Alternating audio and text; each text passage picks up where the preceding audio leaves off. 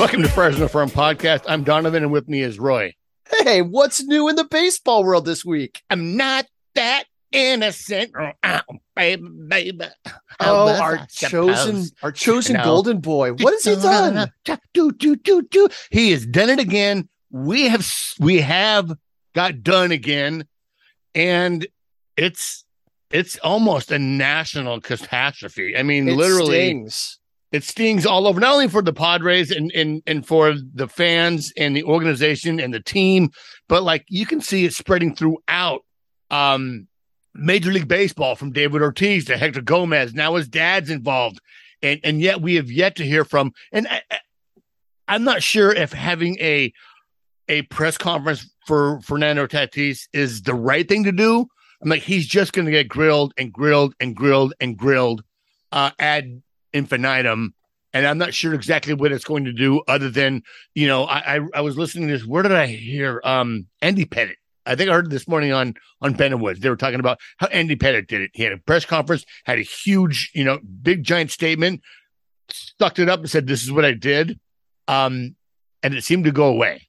Yeah, but I don't remember what the timing of that was. If it was in the off season or what. And it's this is just- it's a strange time of year because this is when the the Padres really need to focus on the the players on the field, the next whatever 30, 40, 50 games ahead of them, this Yeah. playoff push. So I hearing what the players in the dugout or in the clubhouse said, all the scathing remarks that they had, and you know, talking at the same time saying that you know we really like this group that we have right now. We're confident in who we have. So it was almost like we don't need him this year. And I, I know that that's not the forever sentiment. That's maybe just them trying to, you know, say, okay, we got this. We're we're fine without him. But it's it, man, it it it hurts. So I don't know Yeah. what it's going to take. It's going to take time more than anything. Um, you know, people are calling for some kind of a press conference. I don't know what good that'll do. Um, but I I certainly don't feel like having his dad speak for him Yeah. is doing much good right now with Hec- all the stuff that Hector Gomez is tweeting out. And I, and I can appreciate that, you know, a dad sticking up for his son and, you know, Hector Gomez having the connection, obviously the Dominican Republic, you know, wanting to get that information out there. But you got guys like, you know, Jonathan Papelbon. Come on, dude. Come Right. on. Uh, and then, uh, you know, and then David Ortiz and, you know, uh, someone else from the Dominican Republic also Did- said something. Did you hear a- what A Rod had to say? No. He was saying something about, oh, I I was I would hope that these kids would learn from my mistakes in the past. Yeah. And Right. this Way kind of stuff. about your- way to make it about your self. right. yeah, but I mean, on a certain it's it's irresponsible. And I'm Yeah. I keep going back and forth on what to believe. I kind of came up with this conspiracy theory right off the bat that maybe he was trying to heal quick from whatever injury he had with the but then the more I read today and the more I see about this this spray on stuff that is supposed to be for like an, an antibiotic that's common in certain countries and it's got that substance in it right. maybe there maybe that's that's a true story who knows but regardless he's resp- he has to be responsible for the substances that he that he uses in on around his body. Yep. there's a list of you cannot take these substances. There's doctors that are on call 24 hours a day pick up the phone say hey i got a rash. I want to use this stuff. Am i good? And they'll look it up. Oh yeah you're you're good. Okay cool. Yeah. that's all it took. really and, and you know we'd always talked about you know with players with parents that had played ball you know oh the pedigree they know what they're doing. They feel comfortable in the clubhouse obviously he doesn't feel you know he's not that knowledgeable when you know with his dad and God, you know what I trying to you know the knowledge of like hey I should check with the organization first before I put this on my skin I right should, but I should, I, you know, my dad, this happened to my dad, or my dad, you know, my dad's going to say whatever, or, you know, he's going to do whatever he wants. Which that's what I really feel. He just did whatever he wanted. I'm t- Fernando Tatis Jr., Or- whatever. I don't care. Or if you want to put the tin hat back on, then you take a look at who his dad played with back in the late 90s when he was on the Cardinals, Yeah. um, and how all of a sudden his dad got real big and started hitting home runs all of a sudden. Yeah. Um, you know, and so it's like, what kind of advice is he getting? What kind of influences does he have around him?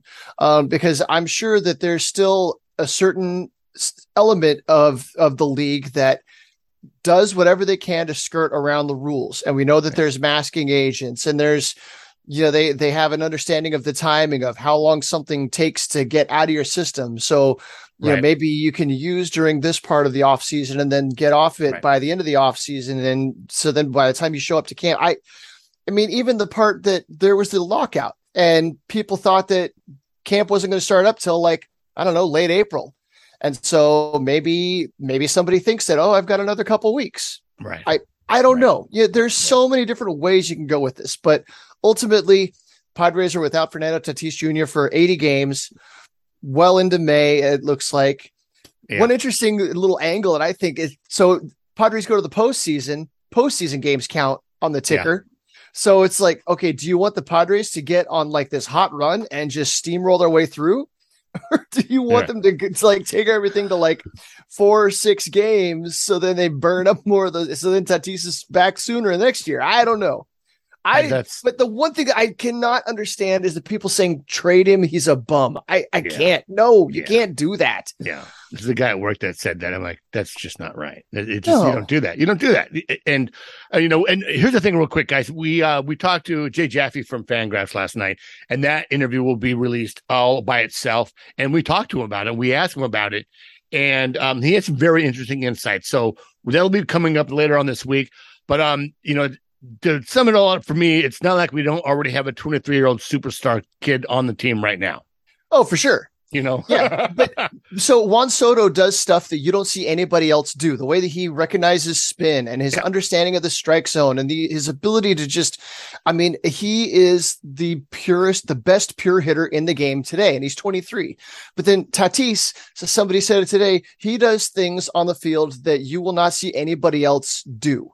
His yeah. combination of power and speed and awareness, athleticism, and all that stuff you you don't just write that off and and right. trade him away. I, right. I, I I the organization has to give him a chance to to make it up and you know come back with his hat in his hand and I'm sorry and I'm going to do better and give him an opportunity. Yeah, absolutely. But shall we move on? Let's move on. Yeah, enough Let's, of that. Enough of that depressing stuff. Let's talk minor league baseball. Yeah. Okay, so, so, we have a bunch of roster moves. For, so this is from Double A to Triple A. Carlos Belen, right-handed pitcher, Jose Quezada, and Angel Felipe were promoted from San Antonio to the Chihuahuas to help fortify a Chihuahuas bullpen that will see some heavy turnover. From high from high A to Double A, the missions received right-handed Ga- Grant Gavin from the Chihuahuas, then left-hander Noel Vela and right-hander Edwin Bencomo and now fielder Matthew Acosta were all promoted from the Tin Caps up to Double A. Vela, 23, earned his first trip to Double A after performing well for the Tin Caps this season. Okay, so looking at those groups of names, so Carlos Belen stands out to me. He's been with the Padres since I want to say like 2012, 2013. Yeah. He was a like a third baseman. He's been converted to a pitcher. He's been a pitcher for a long time, and you get some like I wonder if he's ever going to get a chance to pop up. Yeah, it makes me think you of like Jason Lane back in the day that he was an outfielder, became a, a pitcher, and he he made a he made an appearance as a major yeah. leaguer. And uh, he hasn't but, been doing too bad either, you know, in in that role, in the role of a, a, a reliever. Oh yeah, he's been he's been holding the job down in Double A, so we'll see how he does in Triple A. And then Noel Vela, he yeah. he qualifies out of these names. He's the guy that qualifies as a prospect. He's got the kind of stuff, the kind of ability, the command, the whatever that you can squint your eyes and see how this guy could be a major leaguer in a couple years. So some of these guys will bounce around. Edwin Bencomo, Angel Felipe, Jose Quezada, these guys, they kind of bounce around wherever the organization has a need. But Noel right. Vela, when he moves up, chances are he's there to stay until he moves up to the next level. Yeah, absolutely. All right, so more- the next group here, we've got Brandon Dixon and Ethan Skender were both activated from the 60 day IL and added to the missions roster. Um, Ethan Skender, I mean, we've talked to him on the podcast. He he was sidelined with knee injuries for a couple of years, but it sounds like it's a shoulder, uh, some shoulder issue that's held him back this year. Um, and then Reggie Lawson, uh, that was the sad news for me yeah. was seeing that he'd voluntarily retired. Uh, you know, we've kind of conjectured about it. And the only thing I can figure is that some injury popped up yeah. and it's either, you know, go through surgery, rehab, whatever path that is, or hang up the cleats and, and find another vocation.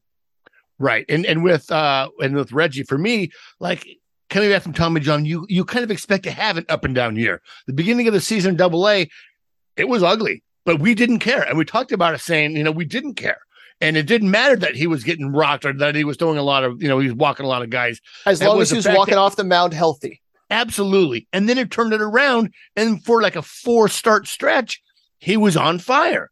And then you would figure he, maybe he's kind of figured stuff out. Maybe he's just, you know, the, the natural progression of this.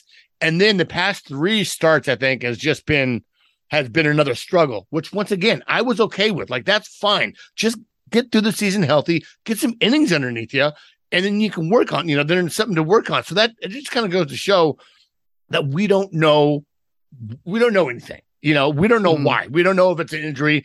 Uh, we don't know if he's just like, okay, you know, I, I don't think the organization is going to say like, hey, look, you know, you're you know you're probably not going to make it. You know, but I don't think they would do that. But maybe he saw something, felt something, or you know, we we don't know. Right. But yeah, there, like you said, I, I want to say it was like six or eight starts where he was just outstanding. Yeah. And then he fell off a, a, cliff. So then does that mean that he's tired? Does that mean that, you know, who knows what? Because fatigue kicks in at some point, and these guys are all what 15, 20 starts into their into their their season. Um, so Mad Friars uh, unfortunate timing. They had just interviewed yeah. Reggie Lawson and were in the process of transcribing it. Um, and it finally came out. It was either yesterday or today that yeah. they they finally released that interview. And it's it's bittersweet reading through it because yeah. you see the things that Reggie's saying, you see the things that uh, that the manager is saying, and it's all positive, like promising stuff. Like I'm on the path. I'm gonna get this, and then and then the the the other shoe falls and he's he's done yeah. Well, also there might be another business opportunity out there. I, I think I saw on his uh, on his Instagram some kind of workout stuff. So maybe he's going into fitness. Yeah, that just says to me that he's pivoting to whatever the yeah. next step is. I it yeah. it didn't look to me like, well, you know, I've got this other opportunity. It's just like, well, I guess if I can't throw a fastball 95 miles an hour, then I'll find something else to do. Yeah. yeah. Um, so moving, I skipped so over Jack Stronach has been yeah. released as well. So Helix High alum, I believe he went to UCLA. Um, so co- corner outfielder played a little bit of third base. Uh, I was a little bit disappointed by that. I was hoping for yeah. him. You know, you always want to pull for the local guys. Absolutely. Uh, moving on from A to high A, uh, the, the Garrett Hawkins, friend of the podcast, and left-hander Bodie Rascon from Lake Elsinore. Hawkins 22 has been the Storm's undisputed ace in a season in which they will make the playoffs. Um, we'll talk later about his start uh, and his little taste in high A, but really stoked to have him do that. And I'm not, I'm kind of surprised it took so long for that to happen. In the beginning of his beginning of this season, I think he was really relying on the fastball and and A ball to kind of have these starts. Uh, then he kind of went through some struggles and then you know seemed to pull it back together again uh, to get the promotion, but it's super stoked for him. Excited to see what happens. Even you know, moving up. Then we're going to talk about this in a minute here in, in, the affiliate rundown. Is once you move up, does not guarantee automatic success, and most of the time, it guarantees you uh, some challenges and some work that needs to be done and development as as you move up the ranks. For sure, yeah. And so Bodie Rascon moved up with him, um, and I think those guys already uh, piggybacked once in a game. Yeah. Uh, and then moving up from the complex to single A, and my computer's glitching out on me. Uh, the Storm added four pitchers to their active roster. Three of them were signed recently as undrafted free agents. Righties Will Geerdes, Matt Boswell, and Jared Kolar were added to the roster. Jared Kolar just made his first career start uh, yesterday for the Storm. Um, and then righty Dylan Nedved was added to the roster. Uh, Nedved, the former Iowa Hawkeye, was the Padres' ninth round pick last month. He becomes the first 2022 draft pick to be added to a full season roster. Um, yeah. So oh. lots of good movement throughout the the the and we knew that this was coming. It's you've got the draft, you've got all these fresh all these fresh faces coming into the organization. And then unfortunately, with these trades that happened, that opened up a whole lot of space in the upper yeah. minors. So here comes the uh, you know, as as as Macho Man Randy Savage would say, the cream will rise to the top. The cream. Great WWE or WWF or one of those W's reference. Uh, you know who else got up there? And I, I saw him this last weekend. Uh, Griffin Doersching. Yes. God, I hope I'm saying that right. I want to see him. I got to. I got to see this guy. He's he's the Luke Voit. Like he's like mini Luke Voit. Has a shocking blonde hair, mohawk. A uh, big boy, not chubby. He's a big boy you see where I, see the Bosworth kind of Oh, kind of thing with it? absolutely, absolutely. He's got this, I don't know, resting mean face. He just looks like I don't want to mess with that guy. You No, know, not and at I all. Took a, I took a bunch of pictures and I sent them to him, and I, I think I put some on the Instagram page. Um, He but looks like he'd gonna be a fun guy to, to go crush a 30 pack of, dude, of Coors Light with. ah, that's funny. Yeah, so he made it up there, and I and I caught the game on, uh, was on Saturday. Yeah, big righty, right-handed, right-hand throwing first baseman, which is kind of a uh, a unicorn of the of, of the unfortunate kind among minor leaguers. Uh, but when you got the kind of power that he has, you never know. You never know where it's going to take him. We haven't we haven't really drafted a, a true first baseman uh, since Brad Zunica. Right, right. Brad day. Zunica, he's playing uh, he's playing indie ball these days. Last I heard. Is he? Believe in Yeah. Brad. Believe in Brad. Uh, so moving on. So here's something that I thought was really cool. I think you guys would be interested in this. Um, under the pressure from the Major League Baseball Players Association, the sports and entertainment agency Endeavor has sold its stake in 10 minor league teams to one of the agency's investors, the private equity firm from uh, firm Silver Lake. So the $280 million sale of Diamond Baseball Holdings to Silver Lake was announced on Tuesday. Now, Endeavor and Silver Lake stand started buying up minor league teams together last year, as first reported by The Athletic. Diamond Baseball Holdings, however, was technically a subsidiary of Endeavor. The Major League Baseball Players Association got involved because Endeavor's sports arm also includes a baseball agenting business. Agents, per union rules, cannot also own teams, and the and the Players Union and, and the Players Association warned um, the WME agents that they were at risk of losing certification unless the situation was addressed. All major league player agents are certified by the Major League Players Association, setting up a potential pick your poison scenario for Endeavor. Keep the teams and potentially lose the agents or vice versa. And Endeavor sources said Tuesday that it was Endeavor's understanding that the Major League Baseball Players Association uh, was now resolved. Asked if it was accurate, the Players Association said it could not confirm. So I find it so Endeavor sold its stake to one of the agency's investors, the private equity film firm Silver Lake. So this to me, it kind of sounds like you're just kind of moving stacks of money around.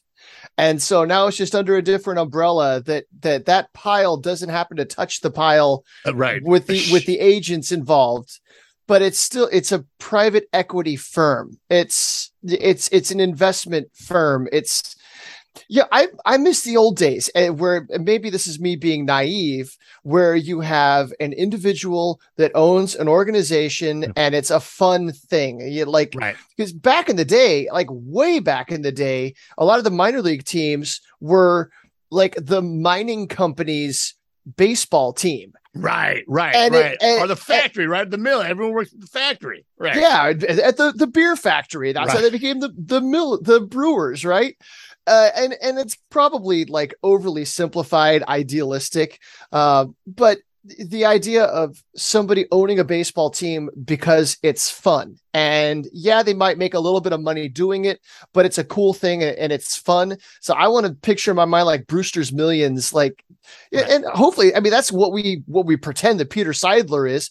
We know that he's not. He's a businessman. Everybody that owns a baseball organization is in it for the money I mean, maybe they like the idea of owning a baseball team, but Yeah. they want to turn a profit. They want to turn as much profit as they can. And every time I get reminded of that, it's just kind of makes is kind of me it does. It, it's you reminds you once again that it's a business. Two hundred eighty Yeah. million dollars for these ten teams is a lot of money. And these are there's I would think there's some there's some kind of uh some winners here. The Iowa Cubs, that's AAA affiliate. Uh, the Memphis Redbirds, that's another AAA affiliate. Scranton Wilkes-Barre, that's you know another triple. Those are those are businesses that I would think as AAA um affiliates maybe have a little more profit, you know, a little more money coming in than say a, a low A Cali League team. But the you know San Jose Giants are in the Gwinnett Stripers, um, Oklahoma City Dodgers. You you would you would think that you know, minor league baseball is exactly an investment, but you know there there there looks like there could be some money there. well, the entire Atlanta Braves farm system is in here. They got triple A, double A, high A, and single A. Right. I've been all Rome, four levels Rome of Braves, the Atlanta yeah. Braves. So I know that so San Jose. I thought the the the San Francisco Giants owned the San Jose Giants. Yeah.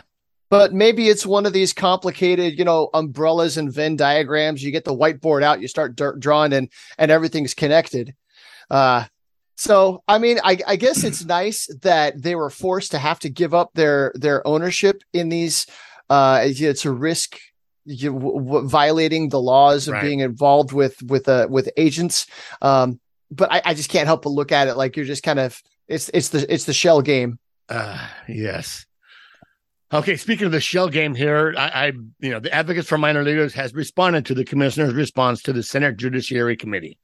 We were surprised to read that the commissioner's July 29th dissertation on a uh, dissertation on the importance of baseball's antitrust exemption to the minor leagues. Given his statement just nine days earlier, the exemption does not impact the minors. We look forward to a comprehensive discussion of minor league issues at the upcoming hearing uh, the Senate Judiciary Committee is planning. But we feel it is necessary to first correct the public record by identifying five fatal flaws in the commissioner's new position.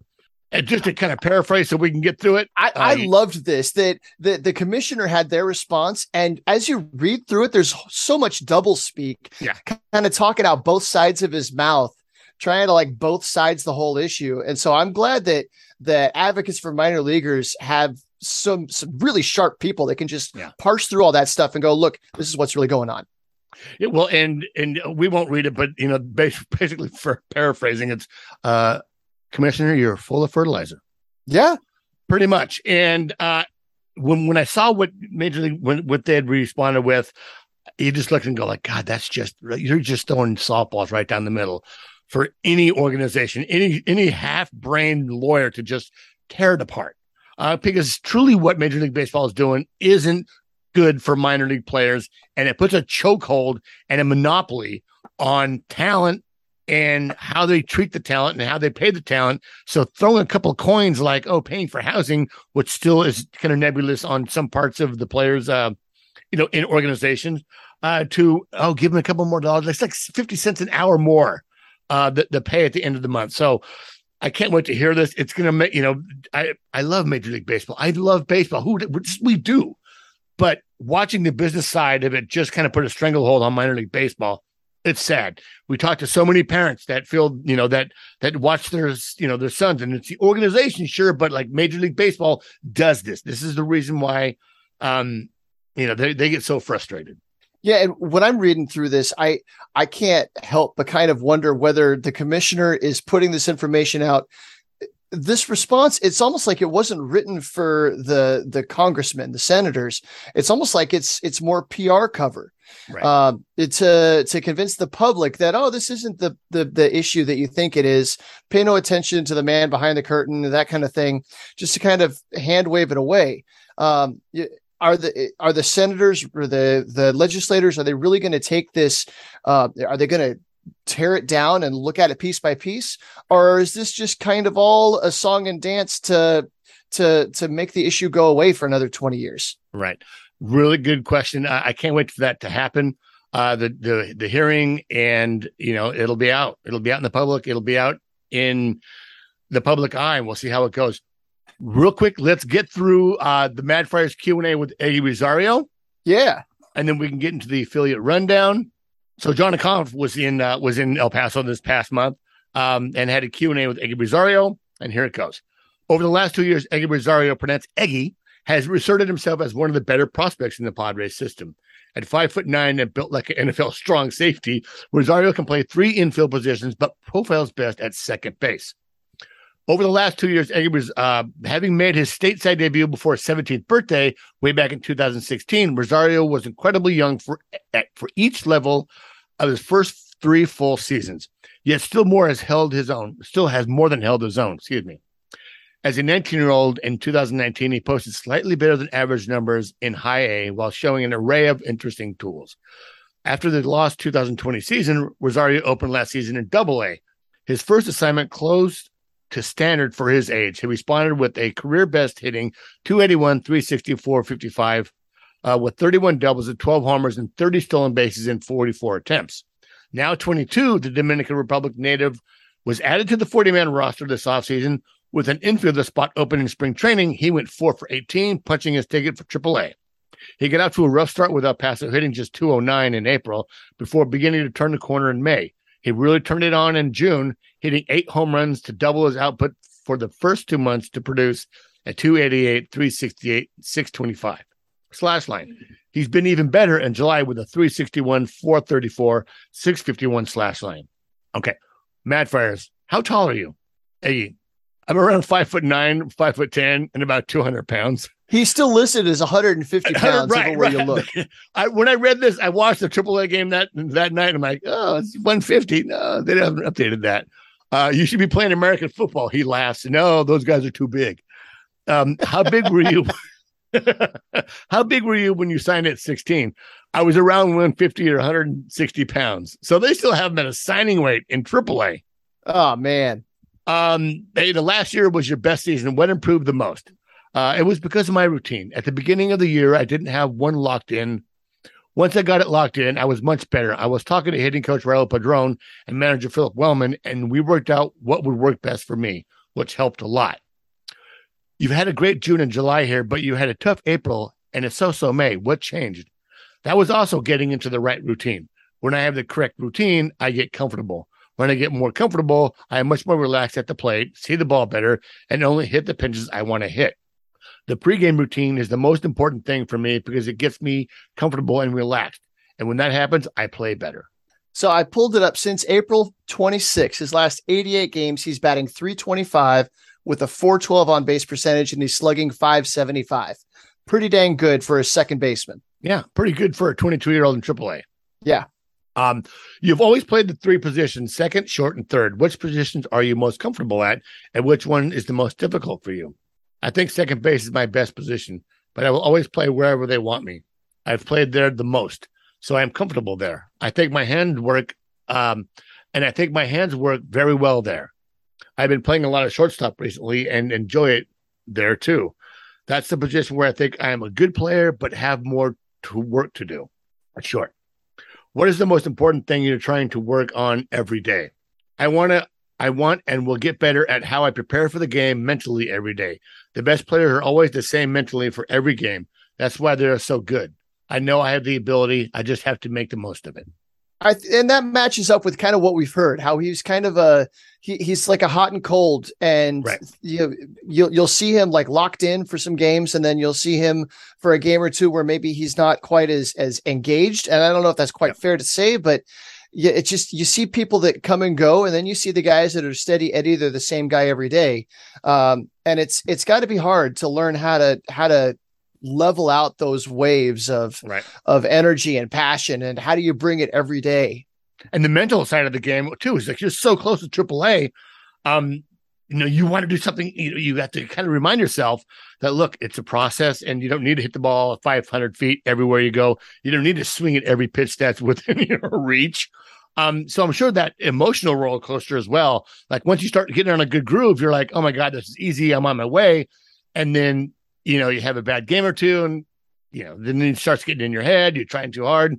And it just, you know, that's a part of the thing about baseball. And I think teams really work on because they do have the mental coaches is the mental side, the, the failure, the constant failure, the constant having to be better and being okay with not doing well. Right. So if you're not, if you're going through a little bit of a slump, it's got to be hard to show up early, put in that extra work, you know, and go through the whole preparation. Uh, and then there are other days where you feel like you could just roll out of bed and and succeed. Yeah. Uh, that, that's that's got to be a tough learning process for these guys. Yeah. You know, I, I found it like for, for me a couple couple you know during my season in, in rec league, like there were days I'd, I'd go to the plate and it just I could not. I mean, I felt super comfortable. The ball was a beach ball. It doesn't matter how hard they were throwing. And even when I didn't get a hit, I still felt really comfortable. And then there'd be a game or two where I just show up and I same stance. I'm standing in the same, everything's the same. It just is different. And I don't get a hit. And then I'm like, well, I, you know, then I start getting in my head, you know, and it's just, it's, it's weird how baseball has those ebb and flows when it comes to the plate and in the field as well. All right. All well, right. let's roll it on down to our affiliate rundown. Let's start in the AZL. Strike one. Tuesday, Jefferson Garcia pitched a scoreless frame in his first appearance since May of last year when he appeared in a game with the Storm. Before that, he spent most of 2018 and 19 seasons in what was then the AZL. In addition to two total games with the Tri City Dust Devils, if Garcia can show he's healthy, he can make an appearance in Lake Elsinore before the end of the season. 19 year old Jose Luis Reyes took over for Garcia and earned the win with a scoreless return outing of his own. He made his professional debut in 2021, making 12 appearances in the ACL. Uh, Johnson Diaz went two for three with RBI stolen base, four stolen bases. Second baseman Graham Pauley went one for three uh, with a double. Juan Murillo went one for three with a run and a double as well. That's got to be tough. I mean, think about somebody like Jefferson Garcia. Um, he was in the AZL 2018, 2019, played a couple of games in Tri City. I mean, that's a long time to bounce around and hardly get to leave the complex. Yeah.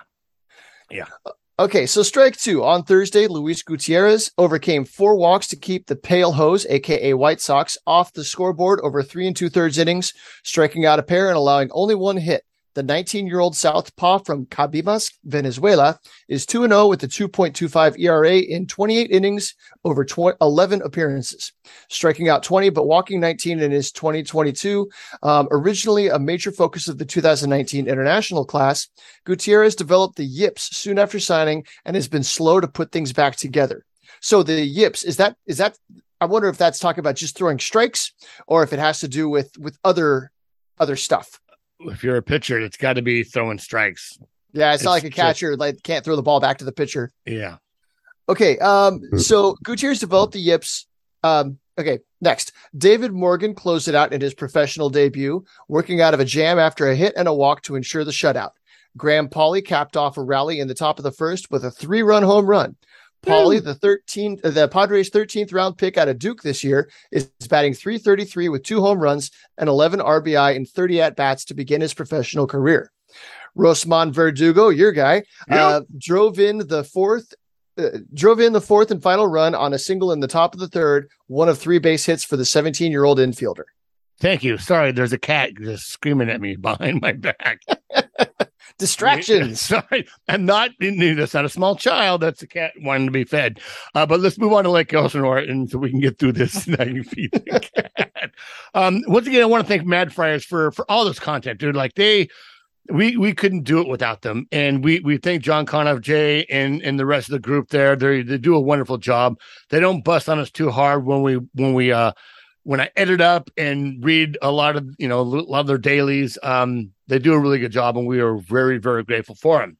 Strike one Tuesday, right fielder Justin Farmer had three hits, including a double. The 23 year old has been steady on and a steady on base machine at the top of the order, but he's been moved into the middle of the order with the return of Jackson Merrill. Farmer has 10 homers this season, but he has not reached the seed since June 25th. He is second in the Cal League with 81 walks. Nice. Drew Pomeranz made his rehab rehab start uh, in uh, Lake Elsinore. The lefty functioned as the opener and allowed a run or two uh, on t- allowed a run on two hits before departing. Pomeranz uh, will pitch again during the Storm's homestand. Right-hander Duncan Snyder took over for Pomeranz and would have no- notched a quality start if he didn't start his outing in the second inning. The 24 year old Snyder earned his fourth win, pitching six innings. He allowed 300 runs for on four hits with three walks and six strikeouts, and 29 innings with the Storm. The ready from Muscatine, Muscatine, Muscatine, Iowa, has a 2.17 ERA with just five walks and 35 strikeouts. He came from the Indie Leagues for the American Association. Strike two on Friday, the Diamond uh, saw three different Storm pitchers make their professional debuts. Righty Matt Boswell got the start and pitched two scoreless innings, allowing just one hit with four strikeouts. The 23 year old signed with the Padres as a minor league free agent shortly after the MLB draft. He pitched collegiately at South Alabama after playing two years of baseball at, at the JUCO level. Rehabbing lefty Drew Pomeranz took over in the third inning and pitched a scoreless frame, allowing just one hit while striking out one. It was the third rehab outing for Pomeranz, his second with the Storm. Right-hander Dylan Nedved pitched two and two thirds innings and allowed just one hit. Nedved, 23, was the Padres' ninth round pick this year out of Iowa. In his final year, final year in the Big Ten, the side armor went six and two with a 3.47 ERA in 19 games over six starts. Justin Farmer had a pair of hits, including his 11th homer of the year. His 36 steals lead all current members of the organization. That's an interesting phrasing right there, considering Yeah. that the two leaders who might not be caught all season are no longer with the organization in Max Ferguson and uh, and uh, uh, I, uh, Ruiz. Esteury Ruiz. Well, and both those guys had like double the amount of steals. Even now, I'm sure now it's just a 36. I, I remember uh, what was was at 60, and I want to say that Max was at like 55. right behind him. I, I think it was um uh Harold uh, Harold Reynolds. Uh, he was he won the base stealing competition. Like I'm not just he won the base stealing whatever for that season. And Rickey, like he saw Rickey Henderson. Henderson asked him, like, "Hey, how, how many do you have?" Like, he had forty. He's like, "Man, I had forty at this All Star break." Uh-huh. um, way off, way off topic. So moving on, strike three Sunday righty Jared Kollar worked two scoreless frames in his professional debut. The 24 year old righty who pitched his extra year of eligibility as a grad student at Rutgers after four years of D2 school at Seton Hall signed as a part of the Padres' large free agent class last month. Those Hitting are some good colleges. Yeah. Yeah. he must Seton have Hall. been a pretty good, pretty good academic as well. Absolutely. I would be want to know what he did as a grad student. Yeah. Um, so uh, hitting out of the cleanup spot, Marcos Castanon continued his torrid second half with his team best 17th homer. The San Bernardino native reached base four more times Sunday to push his line for the month 286, 456, 595, and has a 411 wOBA and is now now leads as all qualified full season players in the Padres system. wOBA. wOBA. He just he just keeps on hitting. Yeah. He's been Yeah. on fire. And then you go up to Lake Elsinore. One thing that doesn't show up in a lot of these write-ups is the defensive stuff. But if you follow the Storm, uh, their social media feed, it seems like every day there's a highlight of Marcos Castanon, hot shot to the corner, makes a great play, comes up, throws right on the money. I mean, the guy's a ball player. yeah, absolutely. Okay, moving on to Fort Wayne. Strike one on Tuesday. Joshua Mears was the TinCaps offense on Tuesday night. He doubled and hit his 12th Midwest League homer of the year. As we note the good with the Mears, we would be remiss if we didn't mention the concern. Mears struck out just once Tuesday. In seven August games, Mears is hitting an excellent 333, 360, 667 with two homers, five RBI, and a walk. Yet with 10 strikeouts and 25 plate appearances, his strikeout rate is hovering at 40%. Mears will need to continue to whittle down the strikeouts to get to his power more frequently in game action. And I I looked it up. I tweeted this out a couple days ago. His his batting average on ball play is I if it's it's it's like in the high 400s. It's way way up there. Yeah. So that tells me that I'm sure he's scorching the ball. Somebody like that that hits the ball hard.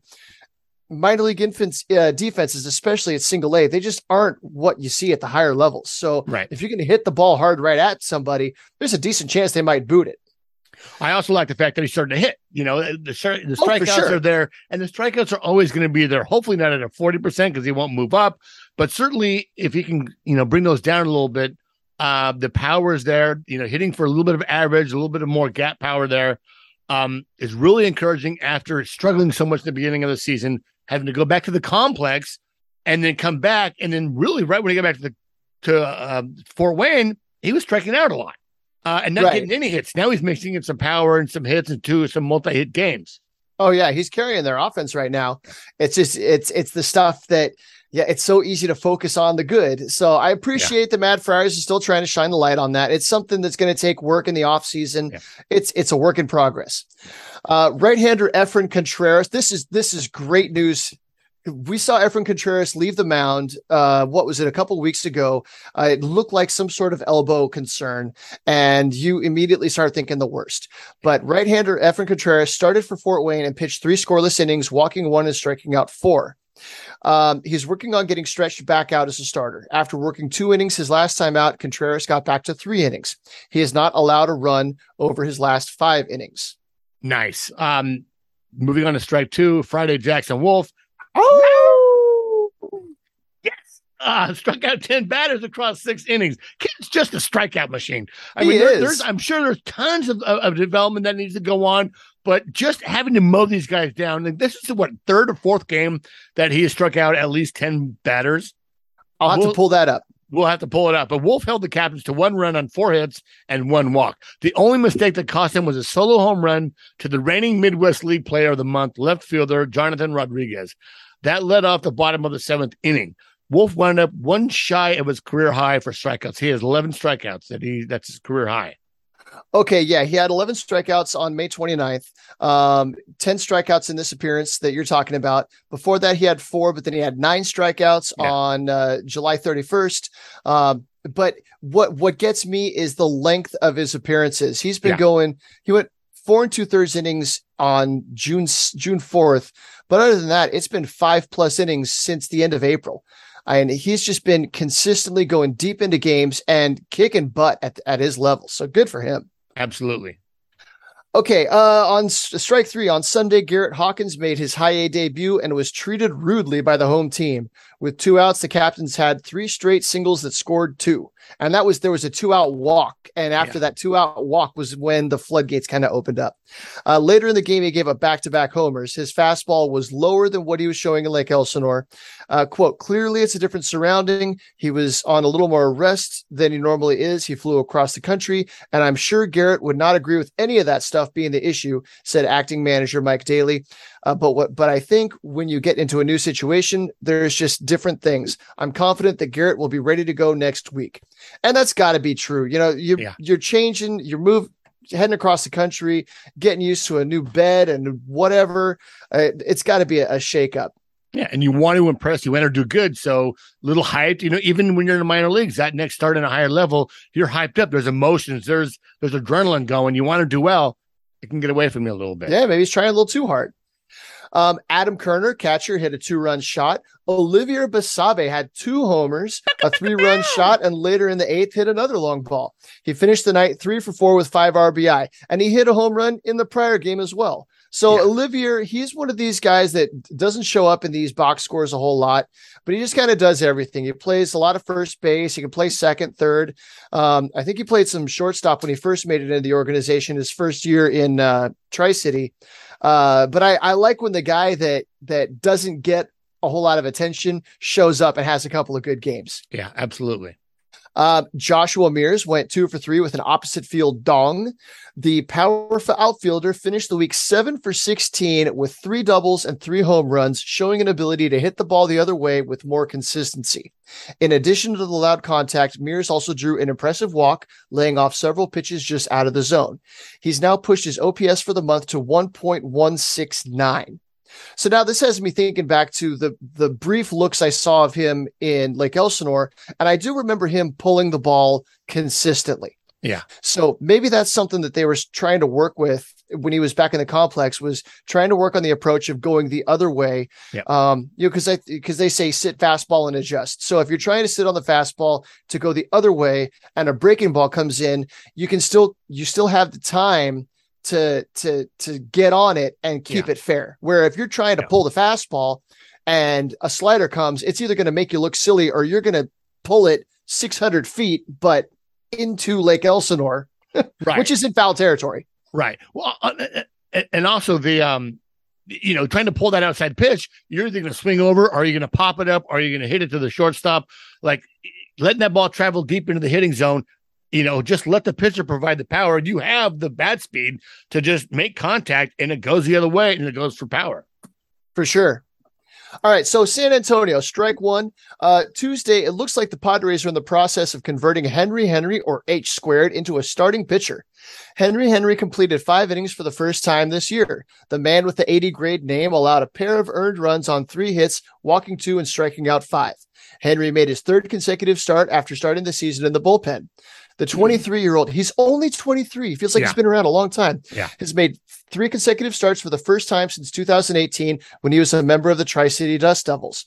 Juan Fernandez started at third base and had a pair of singles to go with an RBI. Fernandez has hit safely in all seven games that he has played in August. He has just one extra base hit during the stretch, but he has driven in six runs. So I asked this question to John Conniff about I'm I'm curious about Juan Fernandez's usage.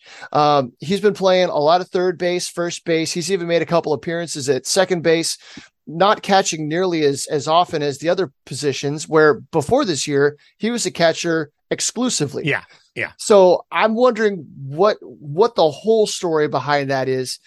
Now, one nice thing that the Padres organization is ha- they've got a ton of catchers and there's a lot of really good ones. A lot of yeah. some guys are, are defensive specialists like Chandler Seagle. You've got other guys like Brandon Valenzuela who kind of bring a little bit of both sides of it. Yeah. Um, but I always thought of Juan Fernandez as more of a defensive specialist catcher, but apparently that's not how the org sees him. It, it's interesting. They could be, you know, they get him out in the field just to get him in the lineup you know, maybe they want that many uh, at bats for him, and you know, there's movement in the system, so you know, there's maybe a hole there. And hey, let's try it at third base. He has a couple good games. He doesn't look like you know, like he doesn't belong there. And hey, he gets his bat in the lineup, and he learns becomes a little more valuable. Hey, an athlete's an athlete, you know. And yeah, he ain't gonna play the outfield, but certainly, you know, something in the infield uh, could uh, could do well for him. So moving on to strike two. Thursday was the third consecutive quality start for Brandon Komar who gave the mission six innings of three run ball. Komar 23 was a 13th round pick in 2019 and is 2 and 3 with a 5.59 ERA in 10 appearances. That's eight starts in his return to San Antonio in 2022 after beginning the season in Fort Wayne. So when they brought him up, I thought it was his first shot at, at double A. That sounded like he'd, he'd been there before. Yeah, yeah. Um, so strike three on Sunday, Henry Henry got roughed up for four runs. Then four relievers combined to allow just one run over six and a third innings. Felix Minjarez held the Riders to a run over two and a third innings before Grant Gavin, Edwin Bencomo, and Lake Bachar combined for four scoreless frames. Bencomo has given up just one hit across his first four and a third innings since joining San Antonio. Brandon Dixon, who returned from the 60 day IL Saturday, has picked up right where he left off before the injury in April. The Murrieta Valley High School product had a double and homered in his second straight day, uh, pushing his OPS for the year to 1.048. Ooh. Connor Kaiser also connected on his seventh homer since joining the missions in May. I really think it's interesting that they're making Henry Henry a starter. That it um, is. that he has the stuff. You know, the, he has the fastball that's in, in.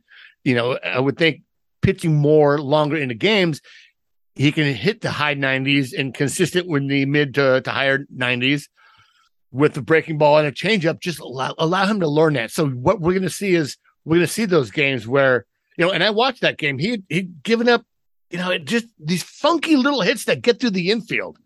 That, oh, that's frustrating. You know, that's like it prolongs the inning. Um, that last inning that he pitched in that game, you know, it was one of those a couple of just through the infield. Maybe a higher level guy gets that ball and the inning's over. A lot of the stuff happened in the in the two with two outs, and it's like, damn it, damn it. Um, but I wonder if it was like a if it was a consistency thing or a conditioning right. thing about him being able to get deep into games before this. Because I always thought it, he was always a string bean. He's so right. tall and long arms and just slender, built super slender. Uh, but now that he's 23, maybe he started to put on a little bit of the muscle so that he can maintain the the delivery, the consistency yeah. deeper into games. Absolutely. So moving on and finishing up with El Paso. Strike one Tuesday, the Chihuahuas sucked four homers on the night, but it wasn't enough to beat the Space Cowboys. No, no, no, no, no, no, no, no, no. Yeah, that's right. Steve Miller. Good. In many in many years, Taylor Kohlwey's 2022 performance would have led to a big league opportunity. He may not have a place to play in San Diego currently, but Kohlwey is epitomizing the adage of focus on what you can control. The 27 year old outfielder hit for the cycle Tuesday evening. He started the evening with an RBI single, hit a solo homer in the third, doubled in a run in the fourth, and tripled in the seventh inning to complete the feat. Kohlwey's big night raised his batting average to 324, just two points off the lead league. Brett Sullivan clubbed two homers and drew a walk in the loss. Luis Campusano started as a designated hitter and had two hits, including his 11th homer of the season. After slugging just 348 in July, Campusano has powered up significantly so far in August. The blast was his third of the month in just six games. The multi hit effort extended Campusano's hitting streak to five games. Nice to see Campusano hitting, heating up a little bit. Absolutely. And I'm telling you, Kohlwey is going to get an opportunity, uh, be it in a bench role for the Padres next year. I'm not sure if he's a free agent this year, but they, you know, you have to reward these guys eventually. And the Padres roster is a tough one to crack. You know, you right. Matthew Batten just just rotting on the goddamn bench up there. Hey, at least know? he's cashing a major league check. You know, and I'm sure, yeah, I'm not that's not a knock on him hanging out, you know, on the major league roster, but you know, he's not getting a chance to perform. Well, we so we saw Jose Azocar come up early in the year.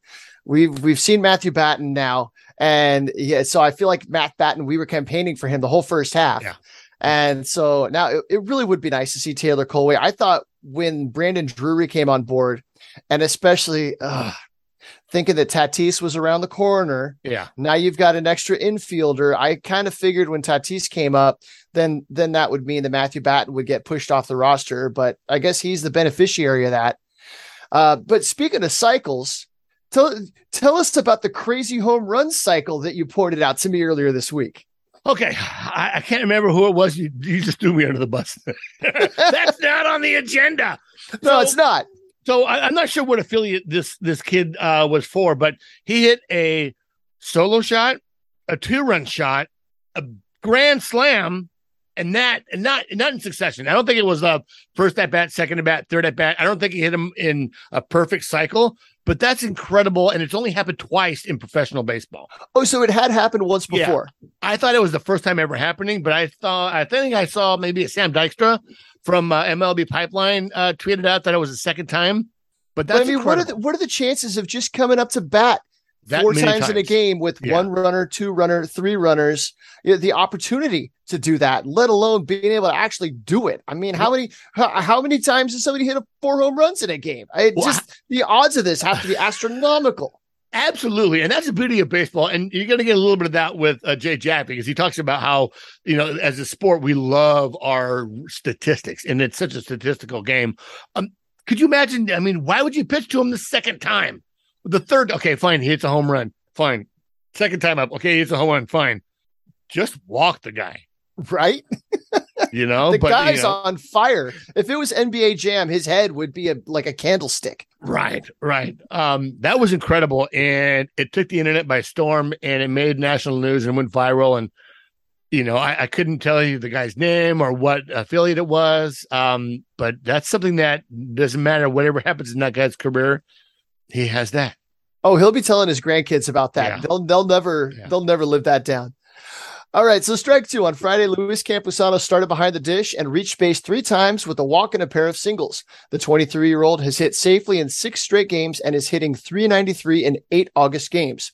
Left hander Tom Cosgrove, friend of the podcast, pitched a scoreless inning and walked one and struck out three batters. The 26 year old lefty has had some trouble with the homer since joining the Pacific Coast League, but outside of that, he's been quite good. He struck out 25 batters in, in 16 and a third innings. Opposing hitters are hitting just 197 against Cosgrove, but seven of the 12 hits he's allowed have left the yard, Yeah. and that has led to a 4.41 ERA. He'll be eligible for the Rule 5 draft again this winter if he's not added to the 40 man roster.